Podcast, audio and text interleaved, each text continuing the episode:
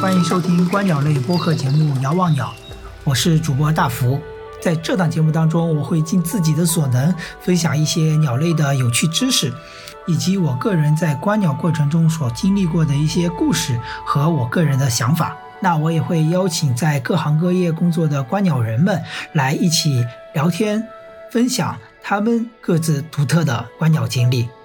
在每期节目的最后呢，还会有一个猜鸟环节，我们可能会布置一个鸟的声音，或者是一段关于某种鸟种的描述，让听众朋友们来猜测这个鸟种。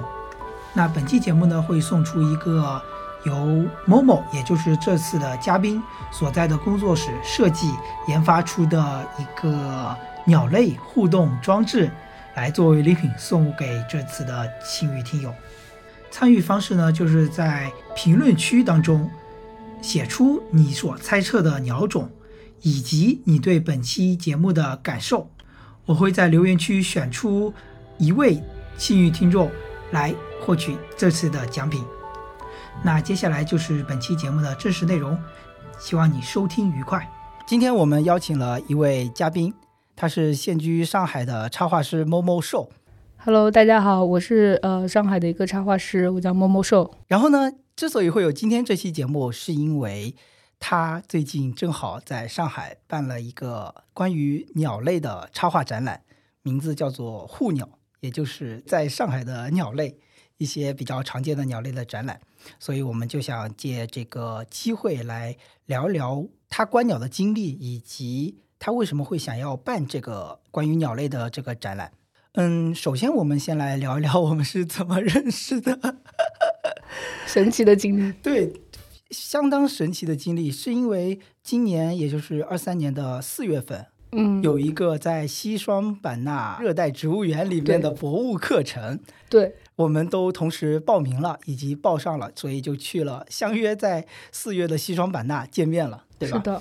然后这个博物课程里面呢，其实不单单是有观鸟的内容，还有观虫、看植物，还有两爬类的各式各样的鹿背，对，鹿背多足类的鹿、嗯、这些呃课程内容，就是在整个植物园里面，大家有嗯、呃、室内的教室课程，也有室外的野外考察的实践类的课程。但是呢，我和 Momo 都是对，应该是说对鸟类是情有独钟，可以这么说吗？就是先入的鸟坑，然后通过这个博物营可能也会稍稍了解别的坑大概是什么样的。我现在的状态还是慢慢的摸索例外其中，对对对，主要还是鸟坑对对对，所以就是当一位鸟人遇到另外一位鸟人之后，就会有一种惺惺相惜，或者就是说有一种默契。对，所以在整个课程之后，我们的联系我觉得也算是比较多的。是的。然后在有一天我就看到了某某原来是一个插画师，然后他还居然办了一个关于鸟类的展览。这证明你在博物营的时候不怎么了解我博物营的时候呢，那个时候就是整个时间安排的比较满，对，每天晚上夜观回去就已经很晚了，然后第二天早上又要五六点五六点钟起床奔向山头上去看鸟，所以可能就没有那么多时间了解你具体是一个什么样的人。而且我会发现就是说在那个环境里面，大家都是希望用，我不知道是怎么样，可能我是希望用另外一个完全不一样的身份去呃生活。因为大家虽然说在自我介绍的时候都会说自己是一个什么样的呃工作身份，或者是 对,、嗯、对这些标签来指代自己，但是当时我在西双版纳这个植物园里面就感觉我就是一个全新的人，我可以呃做很多不一样的事情，我不再需要一些标签来定义。所以我当时认识别人的时候也会尽量减少这方面的一些了解，我就觉得哎，大家一起去看鸟看虫，就是很纯粹的一些体验，所以当时也确实不是很了解嗯, 嗯，而且在后来陆续了解的过程中，我们还就看到了互相的小红书嘛，我就在翻你的那些小红书、嗯、因为小红书上面都是你过往的一些作品、嗯、我就发现了一篇特别有意思的，就是鄱阳湖的大翅膀，鄱阳湖的鹤和鹳们、嗯、因为什么呢，在今年早些的时候，二月份还是三月份，我也去了一趟鄱阳湖。在去鄱阳湖之前，因为我知道是会要看一些鹤啊一些鹳之类的，所以我就去预习，在小红书上就发现了这篇文章。因为当时这篇文章我就觉得哇，这张画嗯，把各个鄱阳湖可能会出现的这些大型的鸟类都画的就 集, 集中在一起了，而且特征也很明显，各个的比例呃，集中在一张图上就很明晰，大概它是一个什么样的情况，我就觉得这张图画的特别好。万万没想到这张图的作者就是momoshou，对吧？对，因为在在博物营的时候就感觉可能大家都傻乎乎的都在干嘛干嘛，就是也没有会想到其实同学可能他有一些别的一些身份，所以当我看到你的小红书的时候，我其实也是很神奇的，因为就会发现就鸟人确实都很像，就你之前关注的那个海岛项目、嗯、我也是非常心动，是想要报名的，所以就感觉好像就在看自己的另外一个另外一个心路历程的这种感觉，而且就是在观鸟的这个世界里面的一个身份对，就是好像突然发现哦，就真的大家都很像，都是都会想要去鄱阳湖，都会想要去西双版纳，或者是去一些地方。对对对，所以就特别有缘分吧。我所以我觉得总体来说，那个西双版纳的整个博物课程是一个非常非常奇妙的一个相遇和体验，就像我们在自然当中跟各种生物的那种相遇，有时候就是见的那一面。对，就是我觉得还蛮神奇的，因为怎么说呢，自然爱好者其实呃在社会当中或者是在正常交往当中其实还是蛮少见的。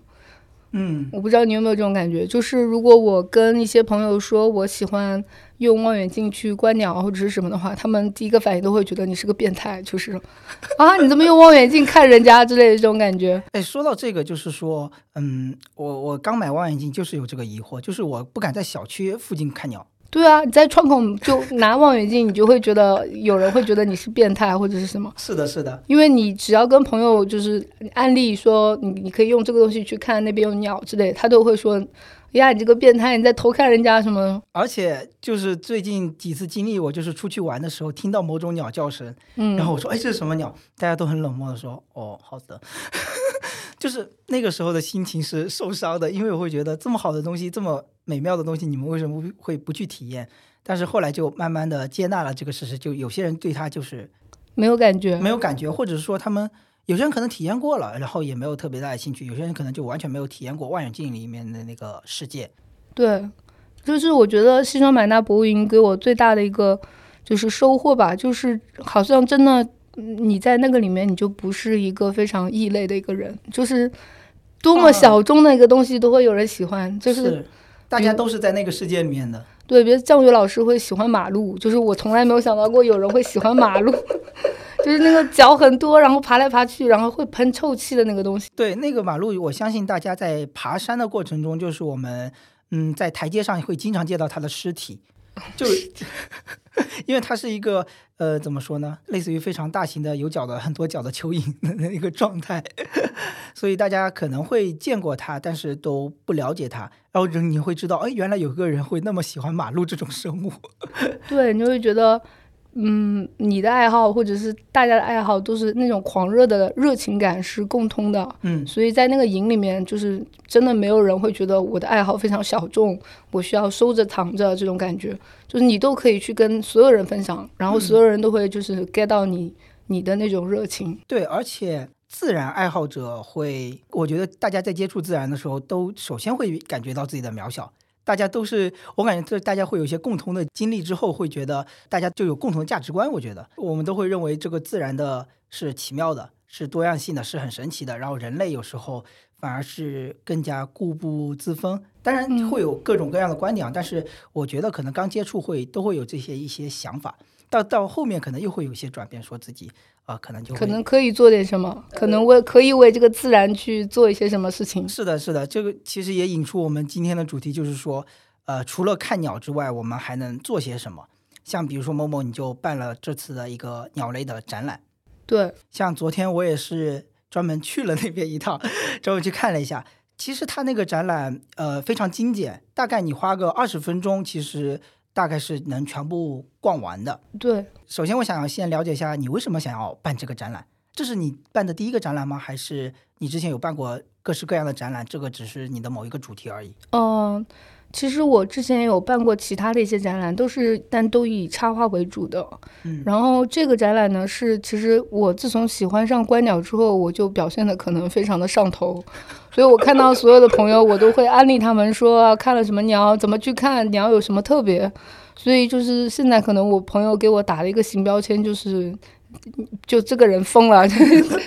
我也是，我变成鸟人了。我在我在身我身边的朋友都是说，呃，你怎么又去看鸟了？鸟有什么好看的？你是着魔了？就我形容我自己也是上头了，对，就是这种感觉。然后之后就是因为他们之前有找过我做展览，但当时其实我对主题并没有那么强的一个感觉，就说我可以把我原来的作品拿出来展，但是我并没有觉得我对这个东西有什么表达欲，嗯，就是我就觉得画嘛，你看画就好了，不用我再去说什么或者是我在干嘛。然后这一次的话，可能就是因为我看了鸟之后，我突然对鸟这个东西有很强的一些想法，想要去跟别人分享，所以他这次说来找我办展的时候，我就提了这个东西，就说我想做个跟鸟有关的主题的展、嗯、然后他们也觉得非常好，因为现在正好是春夏嘛，就是很适合你可能走出去然后去干点什么，那也有去露营啊，去钓鱼啊，或者露营啊什么，那你就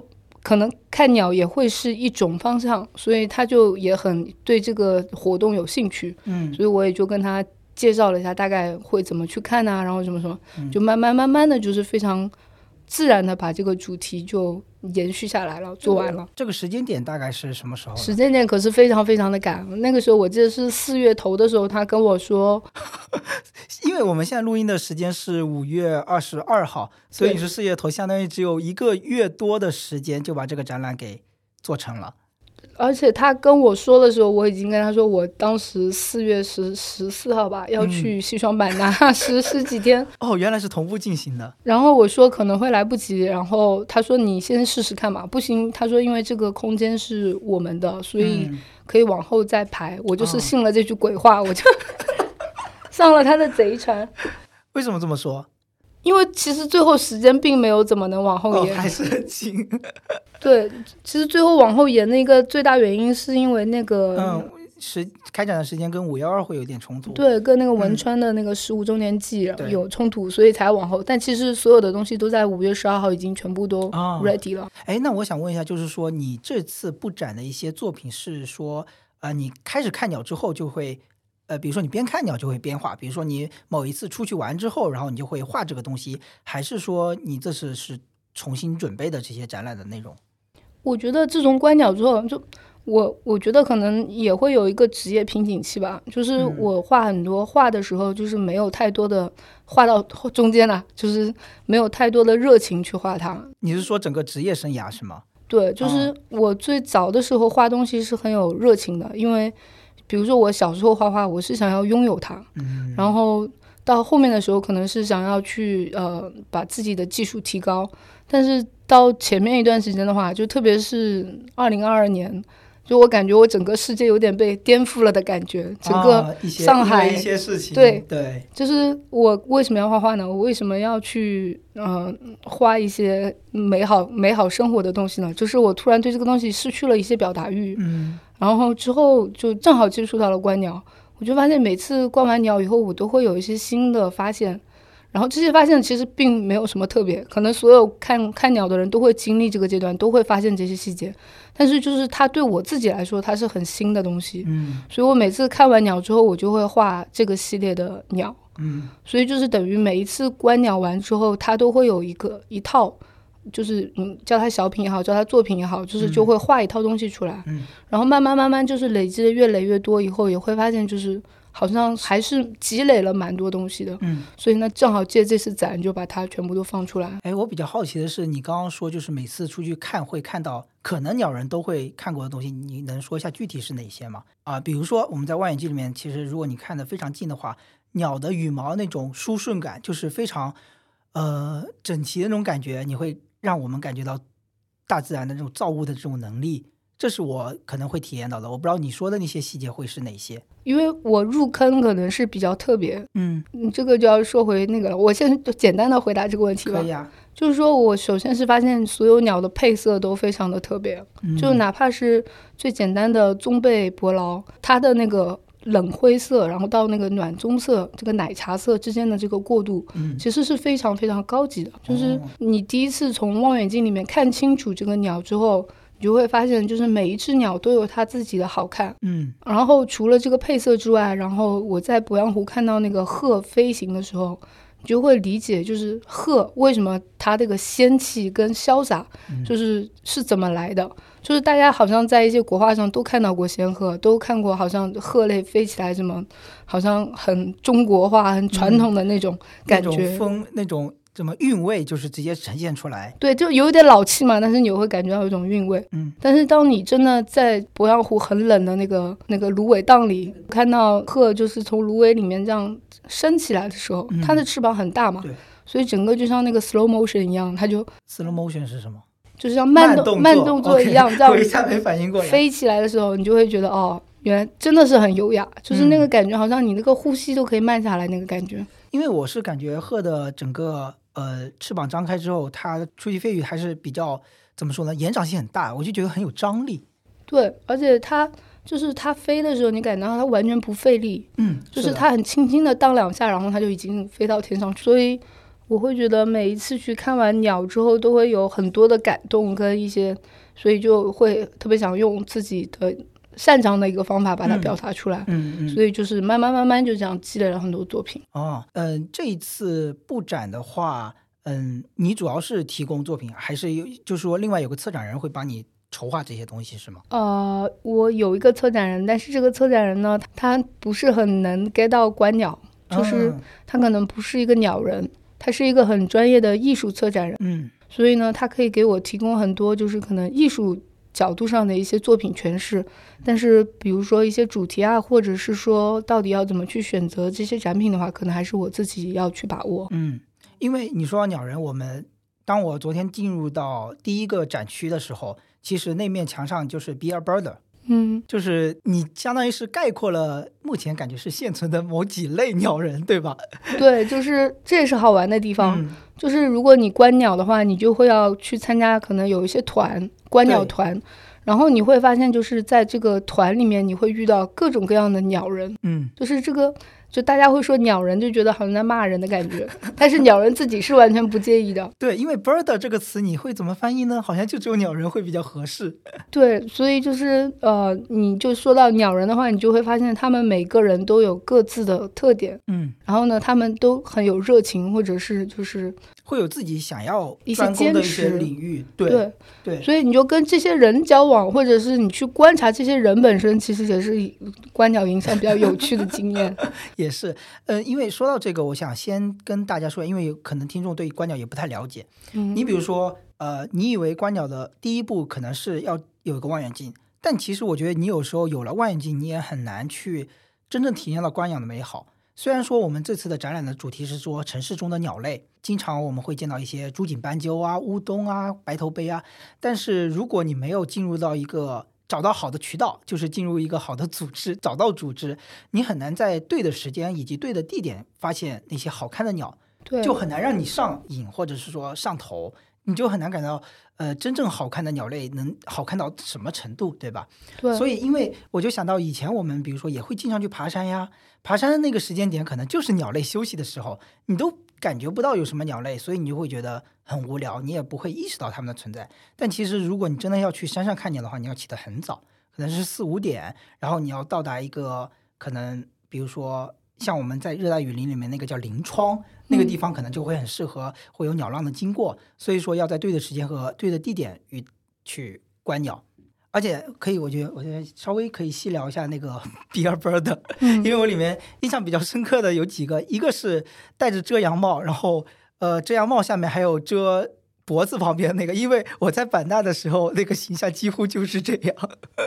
对啊，就影视派，影视派是就是我发现很多、嗯、但男生比较少，其实女生比较多。嗯，就是他很爱观鸟，但他又很怕自己皮肤被晒黑。对，然后呢他就会把全身遮得非常严，然后会戴手套，会戴冰袖，然后会戴遮阳帽，然后会戴那个遮脸遮脸的那个布，就是全身全部都遮到完，然后呢只剩个眼睛。对，就就剩一个眼睛，然后像大侠一样，像忍者一样，然后再找鸟。所以我就觉得他们也是一个类型这样。嗯，然后还有是哦，还有个点我是昨天看到有点疑惑的，就是古法观鸟的那个那个形象、哦、就是古法观鸟应该在我们在我的理解应该就是大师级别，比如说给我们上课的刘洋教授、嗯、他最他最后的一个终极观鸟状态就是只有一副望远镜，因为其他鸟他嘉宾也是这样啊，对，嘉宾也是这样，嘉宾还有他的耳朵，对吧？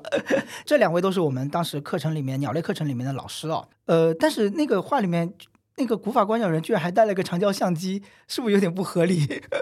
哦，因为我可能是按照不同的一个阶段往前推进的哦。然后就说，嗯、呃，我理解啊，刚开始的时候就是，就我最开始的状态就是是一个新手，嗯，就你可能只有一副望远镜，然后呢，那个鸟导会告诉你这里有鸟，然后你一看、嗯、没有，什么都没有，就树叶，我怎么找不到它？对，然后他说啊，这里有什么什么，然后一公一母这样，然后你就会觉得、嗯、我是我是什么都没看见啊，你都能看清公母吗？然后就是那种好像自己眼瞎了，就是这种感觉。对，所以这这是我觉得是个新手的状态。嗯，然后新手之后呢，你就会开始要去升级一些装备了。哦，我想先说一下那个新手的状态，我就具体描述一下这幅画。哦、就是那幅画，我觉得真的特别有意思，就是那个观鸟人就是有两个头，四只手。对，就很忙，因为你很忙，也不知道要去看哪里。我觉得太形象了，真的就是看鸟初期的那个状态。因为就是大家会看到哦。然后你就会往那边看，或者在哪里？然后或者那边有一些鸟叫，你就会往那边看，所以你整个状态是很忙的，但是你就是发现不了鸟。对，就那个感觉。其实，在上课的过程当中，也有人，也有学员说，哎，他想尝试一下看鸟，然后我就会尽力的去指出那个鸟在的位置。当他能找到鸟的时候，我也很开心。对，因为有时候新手真的就是经历过几次看不见之后就会放弃。因为觉得它鸟太难看到了，因为有时候我们指过去指完之后那只鸟就飞了，就可能就在那么一瞬间，所以说这个也是挺重要的。嗯，所以这个就是个新手状态嘛、嗯、然后因我把它分成六个阶段，但是其实我觉得随着我认识的鸟人越来越多，或者是我自己看鸟经历越来越多，我会遇到更多不一样的鸟人，所以我觉得第二阶段是升级了，可能我买了很多防晒装备啊，我买了一个小长焦、嗯、就可能不是那么贵的一个长焦，然后我觉得这个时候可能就是你的呃第二个阶段、嗯、然后就是一个随性派。其实到了这个阶段，我理解我当时的状态就是说，眼睛里面看了有好多鸟，呃，看到一只，比如说看到一只嘉兴的鸟，对我来说我是不认识的，但是我脑海里可能记不住那么多，我就需要一台相机先把它记录下来，然后再回去问一些比较厉害的人，问他这是什么鸟，然后我再去图鉴里面找到它相应的特征，以后第二次见到的时候我就能认得它了。所以这个时候长焦相机就会起到一个非常大的作用。对，因为我也遇到很多人，可能他其实看鸟看了很多年，但他就是没有入门。其实就是哦，还有这样子的。对，我有个朋友就是这样，他看鸟真的非常非常的随意，就是他就有一个几百块的一个小尼康，嗯，然后他每次就是这样看一看，没有特别说我一定要要加新，或者是我要有新的一些鸟种记录、哦、他就随便看。所以就是有时候他看到那个鸟不是他认为的那个鸟，所以他看到现在可能也就只有两百种不到这样、嗯、但他已经看了好几年了，所以就是蛮多这样的。但我觉得观鸟就好在这里，就是你停在什么状态，或者是你有你自己比较舒服的方法来看鸟都可以、嗯、都没有说对跟错、嗯、就是说只是你可能会呃有一个状态的变化，就是比如说从你的新手看不到鸟到你能看到鸟了、嗯、那你看到看到以后你就很有成就感嘛，所以你不是很在意说我一定要去新的地方推新的鸟、嗯、你可能就说我在家门口看看，我我也很开心啊，也是嘉兴啊、嗯、然后再到后面你可能比如说是买了一些防晒装备，然后你要去云南啊去四川啊这种地方开始试探性的推鸟了、嗯、然后也是一个很开心的，就是是一个探索过程，每个地方你都没去过，然后每个去的地方都会有新的鸟、嗯、你会认识新的团友啊，新的经历啊，这些都很特别。然后呢，这些等你可能推了三四个地方的鸟之后呢，你就会有一点就是懈怠期，所以我把它叫古法观鸟期、哦、就是这个时候其实你也有了很好的装备了、哦、然后呢、哦、但是你的心态比较悠闲了、嗯、就是你不一定说我每个鸟我一定要拍到或者我要干嘛、嗯、所以你也可以去享受一下观就看的乐趣、哦、所以我我把这个地方叫成是古法的。原来如此。对，因为你这样说我就理解了为什么它有个长焦相机。而且这个时候就说到了一位一个学抉择，就是可能大部分鸟人需要做出的一个抉择。对，比如说我们在绿石里看到了灰叶交尾这种明星鸟种的时候，你第一时间是拿望远镜看呢，还是拿长焦相机拍它，因为可能它出现的那个瞬间就只有五秒不到。对，这就其实很能判断出一个人他对于观鸟这件事的一个态度以及价值观。对的对的。所以这个我觉得相信如果大家呃开始看鸟以及看到后来之后一定会能了解我们在说什么。对，它上面其实会有一个心态的变化嘛，然后呃等你就是可能古法观鸟之后呢，然后你就会这个时候其实你是一个倦怠期的阶段，就是你可能对家兴也没有那么执着了、嗯、然后你可能更享受观鸟这个过程本身，然后呢你会去再去学很多理论上的知识。是的是的。然后在学理论知识了以后，你会变成一个就是学院派，嗯，所以这是我觉得第五个阶段、哦、就是我可能对鸟真的非常了解了，我不光是看到它，我还了解它、嗯、比如说它的习性，它的声音，然后它跟哪个是可能是有一个组群关系的，嗯，然后这时候就进入了一个就是很自信的一个学院派的一个感觉。哦，我发现我没看懂那个展览，我现在起鸡皮疙瘩了。没有没有，就是其实我我这个东西我觉得也很难全部说清楚，嗯，所以然后再往后的话才是就是特种兵的阶段，这个时候就是可能你就是人鸟合一。哦，怎么说？就是呃，我发现好多人去看鸟的时候，他可能会真的进水去拍水鸟。哦，然后在风里雨里可能去拍一些就是一些猛禽啊、嗯、或者是什么。哦，就那个时候他其实已经忘我了，他自己感觉不到累跟累跟饿跟什么，然后他的目的就是可能他在拍鸟的时候他追求的就是那一瞬间的那个感觉。哦，是这样。所以我我现在能看到的就分成这几个阶段、嗯、当然我我相信观鸟会有更多更多不同的阶段。嗯，是的，而且特别有意思，我感觉我现在的状态可能还是会在就是第二种，还在追不断的追求一些新的鸟种的这样一个状态。对啊，我们还在开新地图嘛，就是对于新鸟人来说对对对对，这都是新地图。老鸟都会说哎，你们真好，还能加薪，这么轻易就容易加薪了。对啊，就对他们来说这些他们都已经看过了。对对对。嗯，然后这个是我们的第一个 part， 就是 birder， 就是什么什么是一个 birder， birder 有什么样子的一个状态。嗯，到了第二个部分，其实哎，第二个部分算是是鹤仙还是说那个城市的鸟类仙，其实都可以。其实护鸟你就是本来想说，其实这是大部分人对鸟的一个感觉。哦，就, 就是我本来这个展览的主题是想要写成护护鸟你，护就是上海的那个简称护、嗯、对，然后鸟就是鸟嘛，然后你就是每个人、嗯、你我他的你。对，嗯，就是这大部分人就是说都能看到鸟，然后但他们都不是特别在意，嗯，就是人跟鸟有时候就是这样一种关系。是的，因为我觉得像我昨天刚来上海嘛，就是也是在城市的这个范围里面溜达，我发现珠颈斑鸠真的很多。对，嗯，珠颈斑鸠、乌冬、白头杯、麻雀, 麻雀四大金刚，四大就是护鸟四大金刚是吧？这些鸟类之所以在城市里特别泛滥，是因为它的适应性特别强。它也可以在城市的一些景观绿道里面、绿化带里面生活，或者是一些行道树里面就是筑巢啊之类的，所以它适应性特别强，导致它跟我们的生活非常非常的近。因为珠颈斑鸠像印象非常深刻的就是我大学的时候呢，熬熬夜做课社，每次通宵的时候我就最可怕的就听到那个鸟叫声，那个时候我还没有看鸟，当时我特别讨厌这个鸟叫声，因为我知道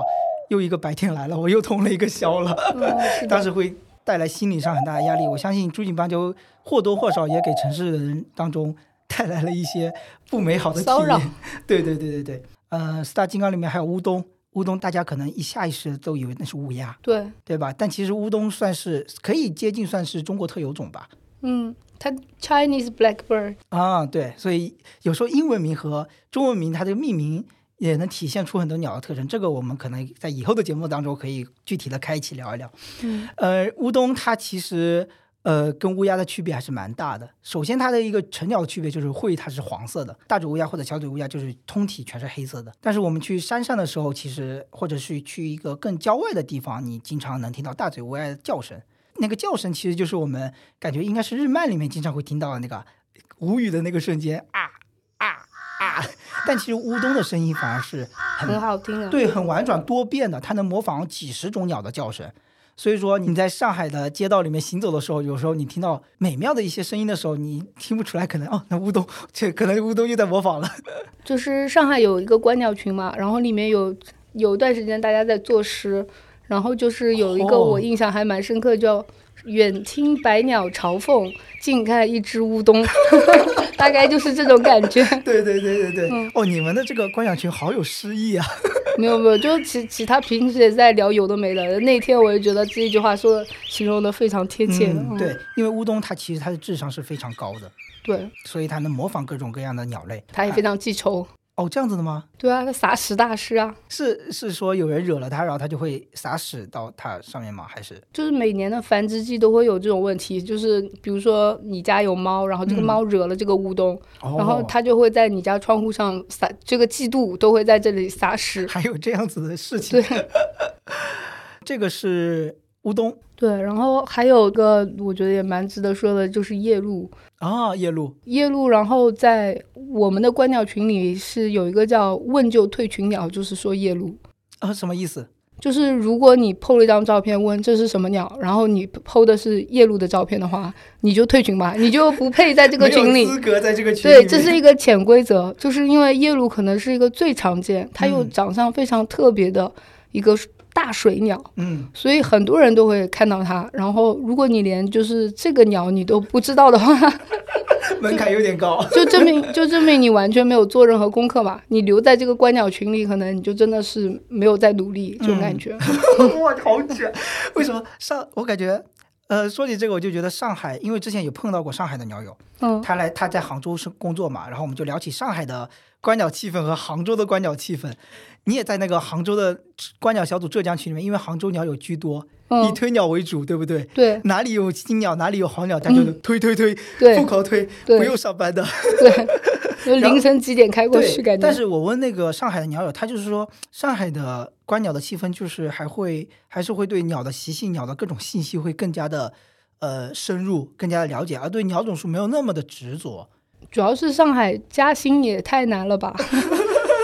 就很少那些妖怪吗？是吗？对，上海除了台风的时候可能会来一些迷鸟之外，就是上海确实又没有山，然后水可能也就是那那几块哦，所以就是相对来说可能你真的要去那些地方也不是很容易嘛、嗯、所以大家也都工作都很忙，所以就会对身边的鸟可能更感兴趣。哦，就就这么一块地咱就使劲造就往里面钻研。对对，就是这个公园然后你就哎还是这些鸟，然后你看它们筑巢了，嗯，你怎么育幼了，然后你就嗯、哦，所以原来是这个原因，我以为就是我以为是那种知识水平的那种差距。那确实杭州的一个呃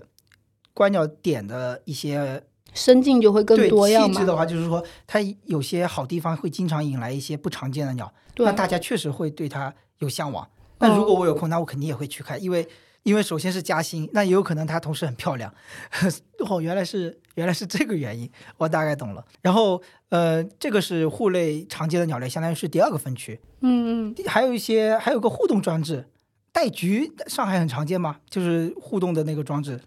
呃，其实这两个互动装置是想要就是让人家更有记忆点嘛，就是像模仿人怎么去发现这些鸟、哦、然后呢所以就想找一些长得特别萌跟可爱的鸟、嗯、让别人就是可能拉了以后容易记住它。哦，你说人怎么发现鸟，我觉得这个很有意思，就是说我们观鸟人一般来说还是要等鸟动了、嗯、我们才能意识到它的存在。所以你当时那个互动装置确实也是，就是你要拉一下它，它就会探头，对，它探头动了一下你才能意识到。其实鸟真的如果安静的待在树丛里你是完全发现不了它的。对，而且有时候不是繁殖期它可能也不那么活跃的时候，对，也不叫啊什么的，你就很难发现它。对，就是你需要另外一种观鸟方法，就是你可能要等，嗯，等或者开外挂拿那种夜视仪、哦、热成像仪，对对，热成像仪去看它。嗯，这个是就是观鸟人的一个怎么说呢，有苦有乐。你看到的一瞬间是很很很快乐的，但是你在看到之前你要付出等待很久。我我印象非常深刻的有一次，就是当时杭州植物园有一只很好的鸟叫棕腹啄木鸟，嗯，它在那边待待了很久，其实我去了六七次都没看到。然后其实有几次我只要再等到下午再多等一会儿我就能看到了，对，因为其他人就看到了嘛。但是呢我就没有看，我就我就提前走了。后来跟一位比较大佬的交流说等鸟要有耐心，对，要非常有耐心。后来我就知道，就是说你在一个地方蹲那只鸟的时候，你就要放平心态。因为有时候我看鸟的经验，我个人感受就是说，我会担心我在这个地方停留太太久，等太久会不会耽误其他人，所以我可能就会在一个我觉得可能有鸟的地方，就其实等一会儿可能也就走了，就没有等到我一个人看鸟会等到的那个时长。我不知道你有没有这样子的感受啊，就是会觉得可能就会错过。我我自己是比较喜欢，如果安全的话，其实我更喜欢一个人看鸟的。嗯嗯嗯，就是因为我觉得一个人看鸟，你可以完全把控那个节奏，而且你可以对自己的体力有一个调控。嗯，就是如果我累了，我就可以选一个我觉得可能比较大几率会遇到鸟的地方，我就坐在那里休息。对对对对。然后其实你在山里的话是很多东西看的，就是除了鸟之外，你可以看光、看影子、看树飞来飞去。哦，所以其实整个过程你就会比较休闲，跟类似像冥想一样，没有什么压力。嗯，但是如果你是在一个团体里，就是特别是有一些团友他有一些一定要推到的鸟的时候，啊，你也会莫名的会有有一点压力，觉得你有责任要去帮他看到，或者是或者不拖后腿，或者带来一些鸟运之类的这种感觉。所以这个时候其实可能呃看鸟的话就会稍微带一点点压力。嗯嗯，所以就是两种不一样的一个节奏。对，其实我前段时间去参加那个鸟赛，哦，也是这样的状态。鸟赛就是压力很大的。呀，鸟赛就是说你很难沉浸式的去想观察一个鸟很久，因为你看到这只鸟，记录它的鸟种之后，你要马不停蹄的去下一个鸟点去看到更多的鸟。嗯，因为它会有鸟种数的一个追求嘛，对，对，追求以及一个时间的进步，就像打分一样，你要打高分。对，你要尽可能多的看到更多的鸟种，所以你才会有好的一个所谓的成绩吧。但其实它终归来说是一个呃，它的本质是一个全民的那个鸟类调查，就是公民的鸟类调查。鸟赛可以以后也可以再聊。嗯，对，鸟赛是很好玩那种体验。对对对。然后后面一个你的展览的一个区域，就是可以叫做标本区吗？或者是一些对羽毛、骨骼之类的 鸟, 鸟类相关的一些吧。对对对。因为其实这次展览呢，我是希望跟那个城市荒野工作室，然后有做一些联合。嗯，它是在上海的一个自然教育的机构吗？对，它是一个，嗯，呃致力于保护上海本土动植物的生态的这么一个工作室。嗯，然后他做了很多不一样的工作，比如说他会富裕上海本土的植物，这个我觉得其实是非常难得的事情。嗯，就现在大家都会把园林绿化就说要做的美，但是美这个东西其实有时候不是对动物友好的。嗯，因为你把本土的植物给铲掉了，然后你种了一些漂亮的开花的，但是可能不怎么结果子的，或者是什么不，嗯，不适合本土的一些植物。然后呢，就是他们现在在做，就是可能是富裕这一块。嗯，就因为你发现园林他们没有办法再富裕回来的原因，也是因为他们买不到这么多的小小种子啊，或者小苗了。嗯，小苗，对对，所以他们现在也有在做这一块。嗯，然后另外一块呢，就是很多自然教育这一块，就是自然教育其实很需要人，因为老实说，人是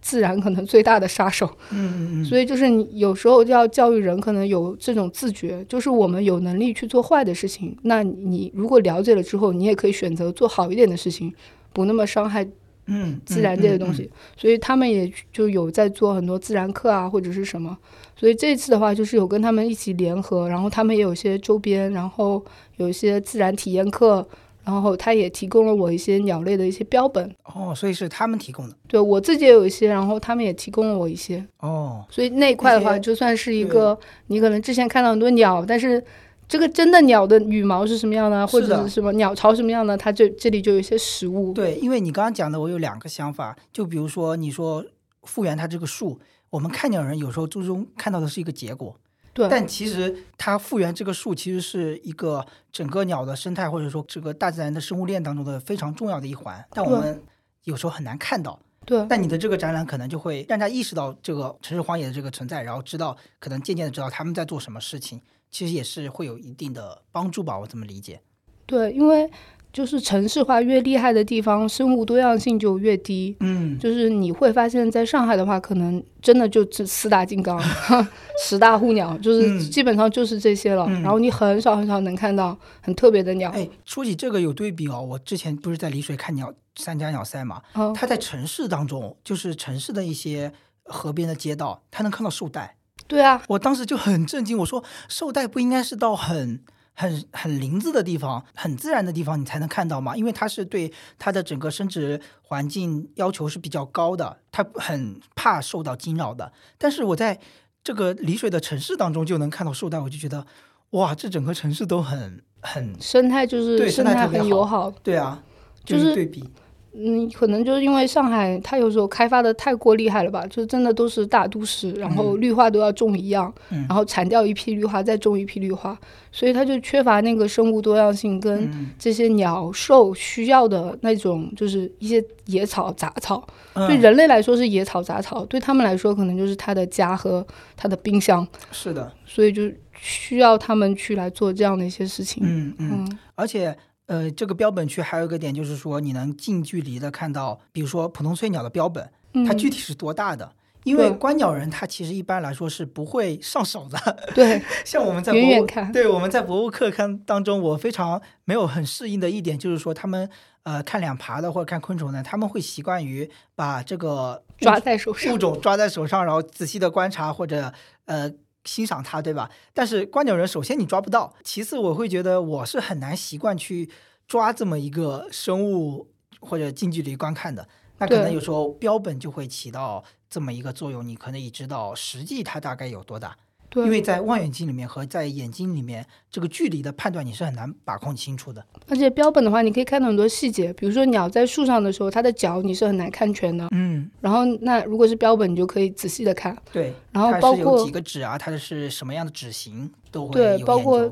那个羽，它的鸟的翅膀不是都折叠起来吗？嗯，那你如果是标本的话，其实很多细节你就可以看得很清楚。嗯嗯嗯，当然不是说你要去展开它的翅膀了。对，这个标本的事情其实是很很比较严肃的，因为呃，如果你是什么机构会有一定的研究价值，那你可能会捡到一些尸体，新鲜的尸体，然后你可以回去做标本。现在我们国内是完全不能去打鸟捕猎鸟的，都是违法的。嗯、对，个还有一区域是墙嘛。嗯，墙的插画就是展现这这一些护鸟在城市生活的一个生态位，我感觉。对，因为其实这块就跟西双版纳也蛮有关系了、嗯、就是我在去西双版纳之前就已经大概画了一个草图、哦、但是后来自从去了西双版纳以后就会发现，其实除了鸟之外，鸟还有它的一个生态系统，就是鸟可能会去吃一些两爬，会吃一些石龙子啊、蜥蜴啊、嗯、这种，然后在呃树皮你可能把它翻开里面就是有虫，这也是鸟的一些粮食。嗯，但我之前可能就不会注意到这些。嗯，就自从去了西双版纳这个生物非常多样性的地方之后，联系起来了。对，我就会发现好多地方其实它都有生命，只是你没有注意到它。嗯，所以我就呃在画它的时候其实增加了很多这样的一些细节，就是它是比如说在哪里捕食，在哪里孵育。一般来说你可能看到它比较常见的可能就是在大楼的脚步或者电线杆上。对，但是他们也有他们在这个城市里面的生存之道嘛，比如说有一些树你可能看上去它是就长这样，那其实鸟知道哪里可能会有一些虫蝇、嗯、或者哪一些树皮容易长白蚁，或者是哪一块地几点钟会喷水，喷完水以后就比较容易挖蚯蚓、哦、所以就是对于鸟来说它是呃也在利用这个都市，但是是一个以我们看不见的一个世界。嗯嗯，我会觉得这个点就是可以讲到鸟类的智慧。对，它的智慧不是我们所说的那种 I Q 或者智商什么的，而是藏在骨子里那种遗传性的那种生命的智慧。但是人类可能都有，但是你又把它分为了智商和情商，可能就有一种区分。但有时候像它这种聪明之处，你要很观察，你才能观察得出来，才能看到，才能理解到。呃，我觉得这样看鸟有一个乐趣，就是在于你可以回归一个比较纯粹的人，就是生物性本身吗？生物性本身、嗯、就是呃，你追逐鸟，然后你发现鸟，你不一定要去像我们的祖先一样去猎杀它吃掉它，但是呃，你可以用你的生物性去追到它、嗯、看到它。嗯，然后呃，你可以去就是说去用一些气味或者是你的视觉耳朵耳朵、嗯、然后去感受这些，或者是呃辨别，比如说你看地上有粪便是某种、呃、鸟的粪便或者是某种生物粪便，来判断它有没有可能在这附近。对，这种 tracking， 对，类似于就是这种寻寻找这种蛛丝马迹，然后来推导出你想要的那个结果，这种过程也是很有乐趣的。对，就不像你在都市里面，你可能有很多身份，你是一个职员，你是一个老板，你要干嘛干嘛。嗯，那你在观鸟的过程中，你就是一个很生物性的人，嗯、你就是很本能的反应。所以就是呃，当你的这种本能反应跟鸟的一些本能反应，然后在这个自然里面的时候，你就会觉得很和谐，嗯，就不会有任何很内耗的这种感觉。对，而且说到这个，我就想到了我的一个点，就是说，你比如说去哪里看鸟，像你说的在都市里生活人，像这个模式下的话，我就会说用 A P P。来看鸟点、嗯、看大家附近在找了看到了什么鸟。但是另外一种更生物性的状态就是说，你可能当然也要看地图，或者是说你去走看是周边是什么样的地理环境，哪边会有稻田，哪边会有高山，你去通过这种你视野里面直接获取的信息来判断或者预测会有什么样的鸟种。这就是感觉是更生物性和更城市性的一种区别。对，因为我在鸟赛当中那位老师他就是说在地图上呃，就是用卫星地图，它是有那个声貌的那种样态的，它来判别猜哪些地方有鸟，而不是说根据官方也会提供给我们鸟点啊，但是呃，他对于那个就没有特别大的追求，不是说他给了这个鸟点我们就去这里，而是通过他自己的经验判断，就也像你说的那种生物性的状态。对啊，就是你看多了以后就会有一种像猎人一样的直觉、哎、对对对对对，就是他可能一看就觉得这边可能会有什么鸟，然后他就真的会发现。是的是的，我觉得这个是比较高端的那种看鸟的状一个初始的一个起点。对，因为我其实第一次看鸟是跟一个云南的很有名的鸟导叫小乐、嗯、曾祥乐、嗯、去跟他看的，然后当时我就觉得他发现鸟的方法就是有点像通灵的感觉哦，就是他看很多鸟或者什么的话，他有感觉说今天可能会等到或者今天等不到，就是就我我很难解释这个东西、嗯嗯嗯、但是他、嗯、他知道怎么回事。嗯，我觉得就有点类似于像你刚刚说那个猎人的直觉，有点经验，可能是长期的经验。曾祥乐他我记得他是因为我没有跟他看过鸟，因为我记得他是银江鸟会的创始人。对对对，他好像之前是在北京还是在哪里生活，然后后来就他爱看鸟所以去云南，对，银在银江就是娶妻生子，然后就定居下来，对，专门从事鸟类相关的一个活动吧。嗯，所以我想我在想我以后有机会也要去跟下跟他看一下鸟。对，就是你跟怎么说呢，跟好的人会看鸟的人一起看鸟，你会提升很快。对，他会教你怎么去判断。对，或者我们就观察他是怎么看鸟的，我们就能学到很多。我觉得因为我这次印象很深刻的就是我们这次博物课程当中他那个热带雨林里面听鸟哦，那个李嘉宾老师。对，因为我以前还是以看为主，但是在热带雨林里面我就是两眼一抓瞎，咋办呀，啥都看不到啊，听得稀里哗啦的，别就是全在整个林子里萦绕，但是我就是看不到它。但是嘉宾老师和刘洋教授他们两个人就是通过比如说本来我听到的声音是杂糅在一起的，但是他们能把这个声音分层，对，分层全部分出来。然后他们很有意思的一个场景就是说，不对，你再听后面那一层的鸟，就是他们通过这个声音鸟叫的声音的远近来定义它是第几层，然后他们来再来判别这个鸟是什么样的鸟在那里叫，我就觉得太神奇了自从那次之后我就会加强我自己对声音这方面的一个学习。对对对，我也是会这样是但是就发现那又是另外就是另外一重世界了、嗯、感觉真的真的，因为跟你用眼睛不一样。就是有一个评价就是说你这个人找鸟厉不厉害，有时候有些人找鸟就是真的靠声音。而且我最近知道了一个知识，就是说那些专业的人去做鸟调，他们其实比如说有一条样线，他们要在这个样线上走，来记录这个样线上今天记录到多少鸟种，有很多鸟种他们一听是什么他们就记一下就走了，因为他们没有时间去把它真的要拍照什么的，所以他们的这个听觉的声音，比如说他们可能一下车到了那个地方听到了五六种，然后记完就走了，你就一个人落在那里懵逼你在那看了什么对啊，在哪里在哪里，又回到了新手村的感觉对对对对对，所以就是声音的世界是另外一重另外一重你需要修炼的一个地方。对，但你可以选你自己比较擅长的啊、呃。有些人擅长听，有些人擅长看嘛，那你都学一学也是挺好的。哎、嗯，说到这个我就想到了有些观鸟人的年龄焦虑哦，就是人老了真的眼神也不灵光了，耳朵也不灵光了但是在国外其实反而是越老的鸟导是越贵的哦，就是因为他可能这片林子他已经很熟了，嗯嗯，所以他不需要就是说很很亲眼看到它就在那里，但是他知道这个鸟就在这个、嗯、到后面看到的都是玄学是吧，大概看一眼就知道是什么鸟了对，我觉得是这个样子。关于就是最后一个区域就是我们开头讲过的鄱阳湖的一些鹤类和鹳类，那我想问一个问题，就是说他们的这个因为他们是有实体的嘛，实体的这个展板的话，它是按实际的比例来制作的吗？对，就是按照它原本的大小嘛。嗯，因为在鄱阳湖的时候，其实鹤跟鹳都是很警觉的一些生物，对对对，你很难去靠得很近，所以我当时就是很希望能就是用另外一种方式，可能我可以大概的去感受一下它的大小。对，就是这种尺度感你在现实生活中是很难做到的。对，然后但是你如果会插画的话就可以做到。嗯，所以就是当时做这个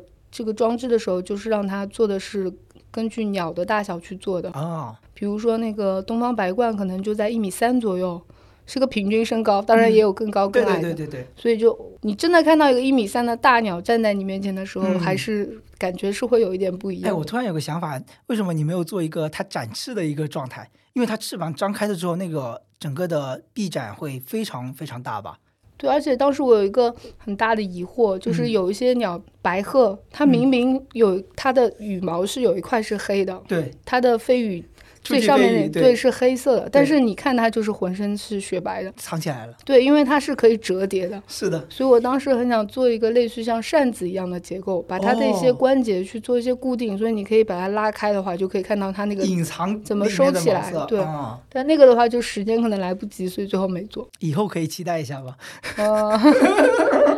以后可能会做一个这样的一个鸟的一个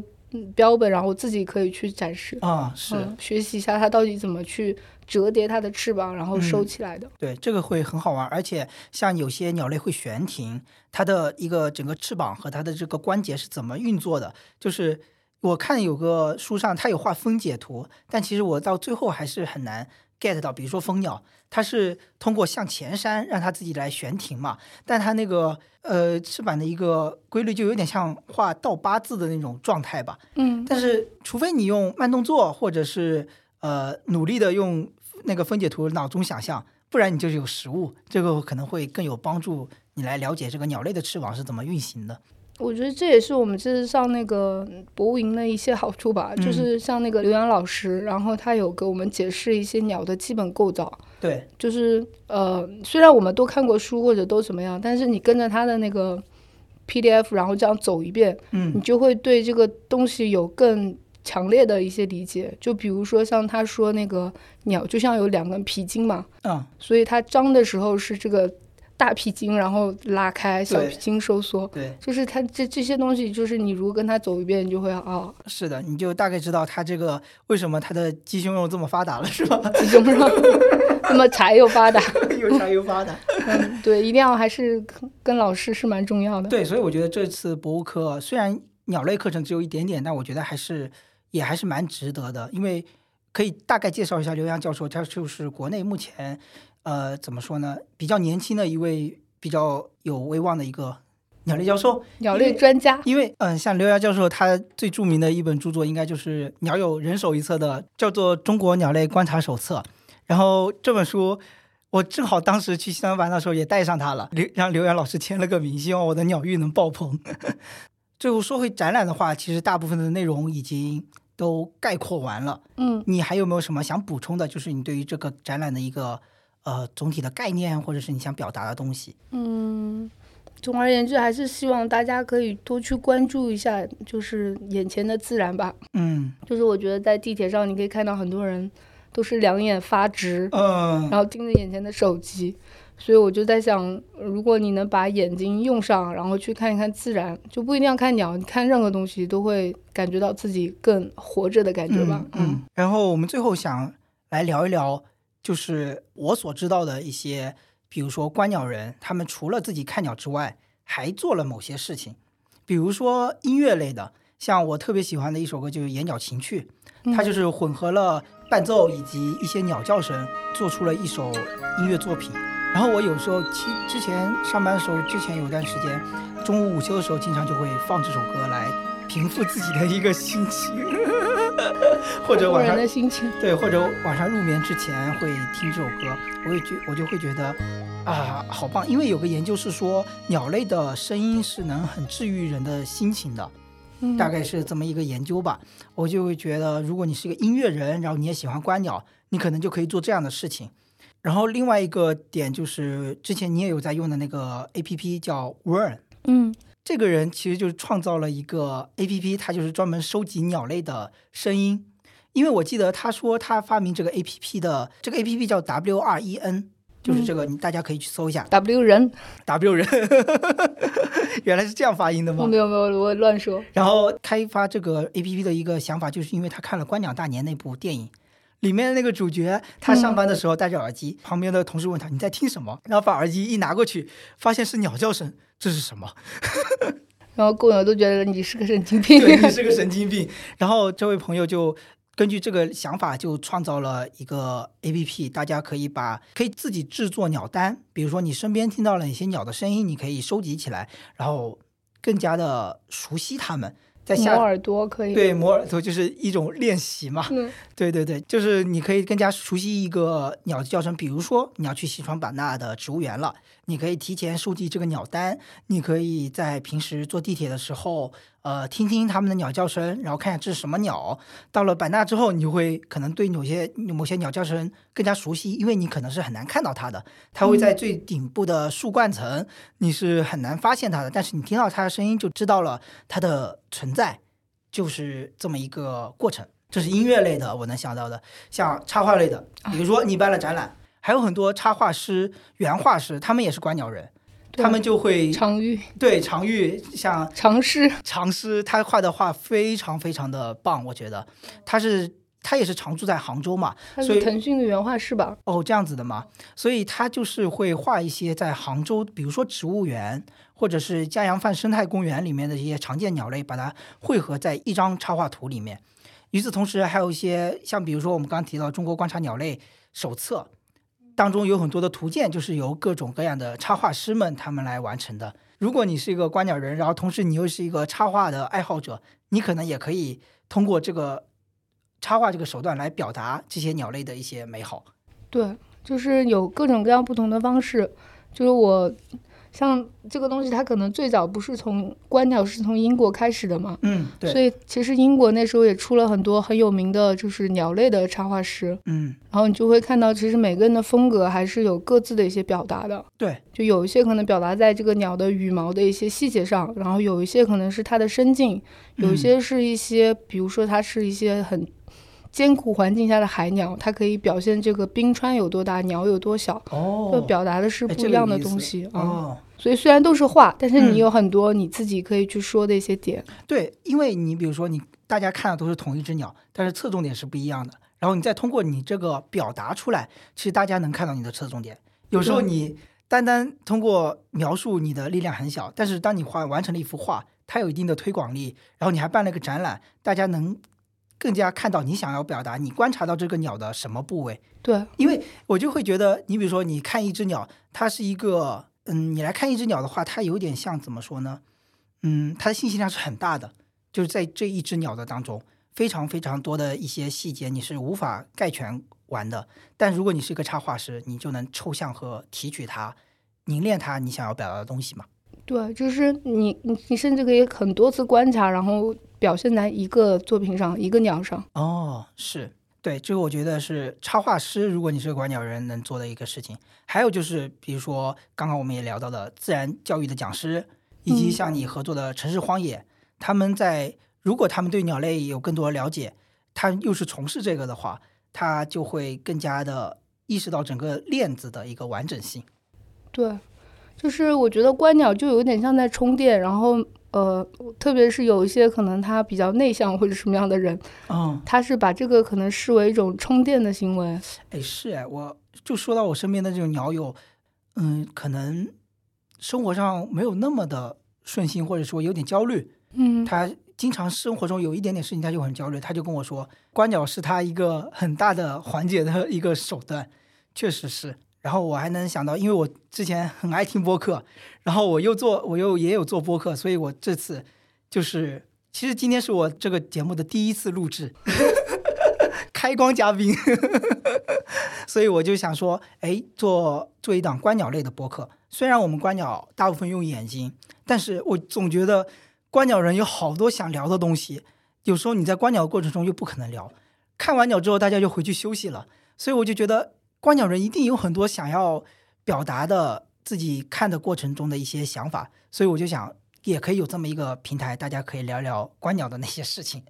嗯，确实是。而且我在小宇宙上面其实也搜过，就是有有几期但不多，对，都是一种飞行嘉宾，可能聊一期就没了的感觉。是的，是的、嗯、所以我就觉得其实观鸟它的世界非常大，它的层面非非常大。因为我对这个节目大概的一个想法就是说，可能会有像我们今天这样子的一个反弹的一个节目，因为不同的观鸟人会有不同的想法和见解嘛。嗯。然后另外一种就是会有一期短的来介绍一个鸟种它的一个习性啊之类的，它的有什么故事，然后跟我们人类有什么关系。我对这件事情和我当时看到它的一些呃经历所思所想，大概是有这么一个构想吧。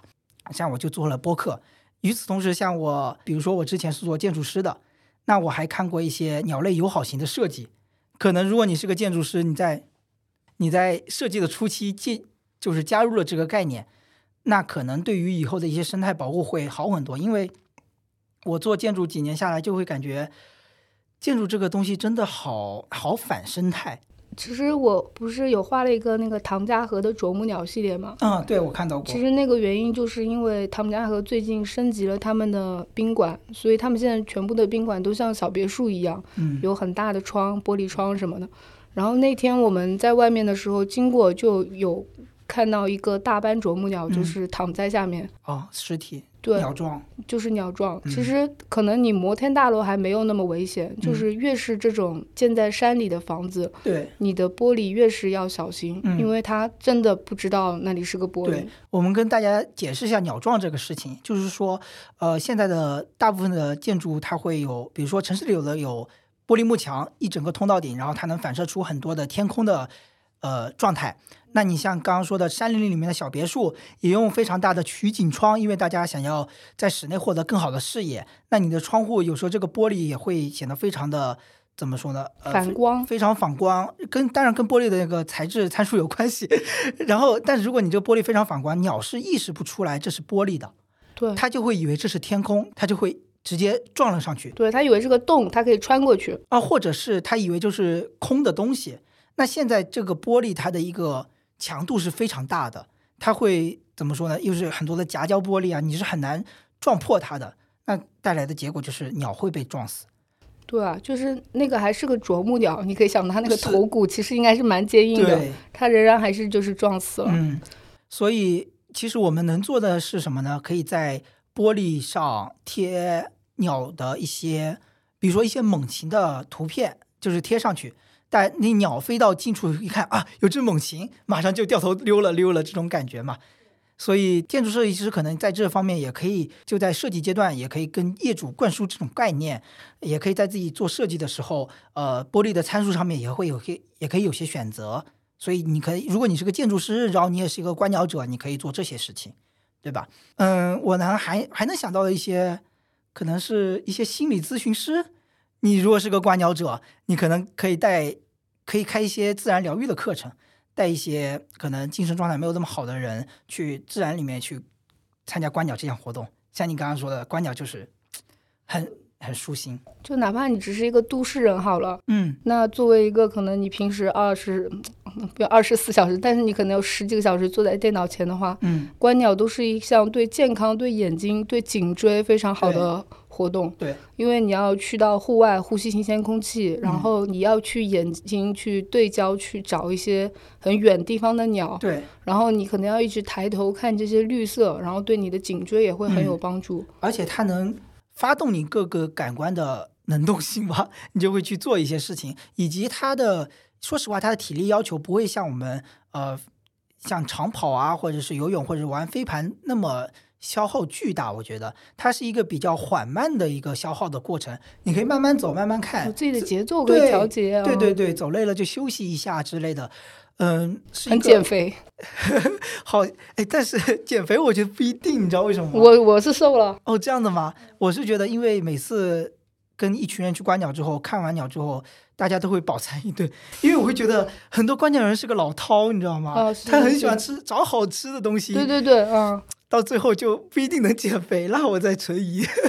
但是因为你消耗很多嘛，所以就是你吃的多，你也不一定会长那么多。呃，那也那倒也是。对，肯定比你坐在家里面看看电脑屏幕一天，对对对对对，要消耗很多。我是觉得它是一个比较能接受的一件，呃，比较就是相当于你比如说你散步可能太无聊，但如果你在散步当中加入观鸟，你会更加有趣，更有目的性，更有乐趣性。对对对，嗯，这就是我们这一期大概想讲的所有的内容了。然后我不知道 Momo 你最近后面对于观鸟还有什么计划吗？呃，今年还想去一次墨脱。哦，西藏墨脱。对，本来想去婆罗洲，婆罗洲没有报上，那就墨脱吧。呃、你是又也是报了鸟团是吗？呃，应该是已已经预定了老师的那个鸟团。哎，真好。十一月可能会去。OK OK， 如果到时候有了什么新的想法、新的所思所想，或者有新的作品，你可以联系我们，可以再聊一期。哦，好的好的好的好的。然后最后来想再来讲一下这个护鸟的这个展览，它的地点是在上海市的乌鲁木齐南路二百零五号，嗯，以及它的展览时间是今年的五月十九号，就二零二三年的五月十九号到七月十一号，每天的早上十一点到晚上七点都是免费开放的。对，你只要门推进去，你就能进去听到它所播放的鸟鸣声，然后你就可以在鸟鸣声下面开始你的观赏展览。然后今天非常感谢Momo来参与我的播客录制。我觉得你可以跟大家说一下你的小红书或者是一些平台。哦，都是momoshou。momoshou就是 M O M O S H O U。对，一个很老套的名字，一个优秀的插画设计师。然后最后还有一个小环节，就是想要让 Momo 来想一个鸟种，你可以告诉我，我会把它剪掉，然后我会把它的这个鸟种的声音给放出来，让各位听友们去留言下面去猜这个鸟种。猜中的话，我看下有没有奖品可以送出啊。然后下一期的话，我会公布这个答案。所以现在让 Momo 来想一个鸟种。我想好了。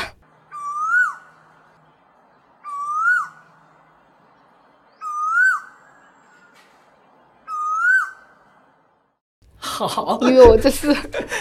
没看到没看到哦，我看到离得很近，他一直很近在叫，然后我就是没没看到。我看到了裸露版的耶、yeah! OK 了，好了，今天就是我们这期呃遥望鸟的全部内容了。呃，感谢大家的收听，希望大家能喜欢我们这档节目。大家可以在呃小宇宙平台、喜马拉雅、苹果 Podcast 之后应该也会有，然后各种各样的平台吧也会去发布。然后大家也可以关注遥望鸟的 podcast 的小红书，上面会发布我看鸟的一些图片或者一些视频啊、呃。那今天就到这咯，我们跟大家说声拜拜，拜拜拜拜。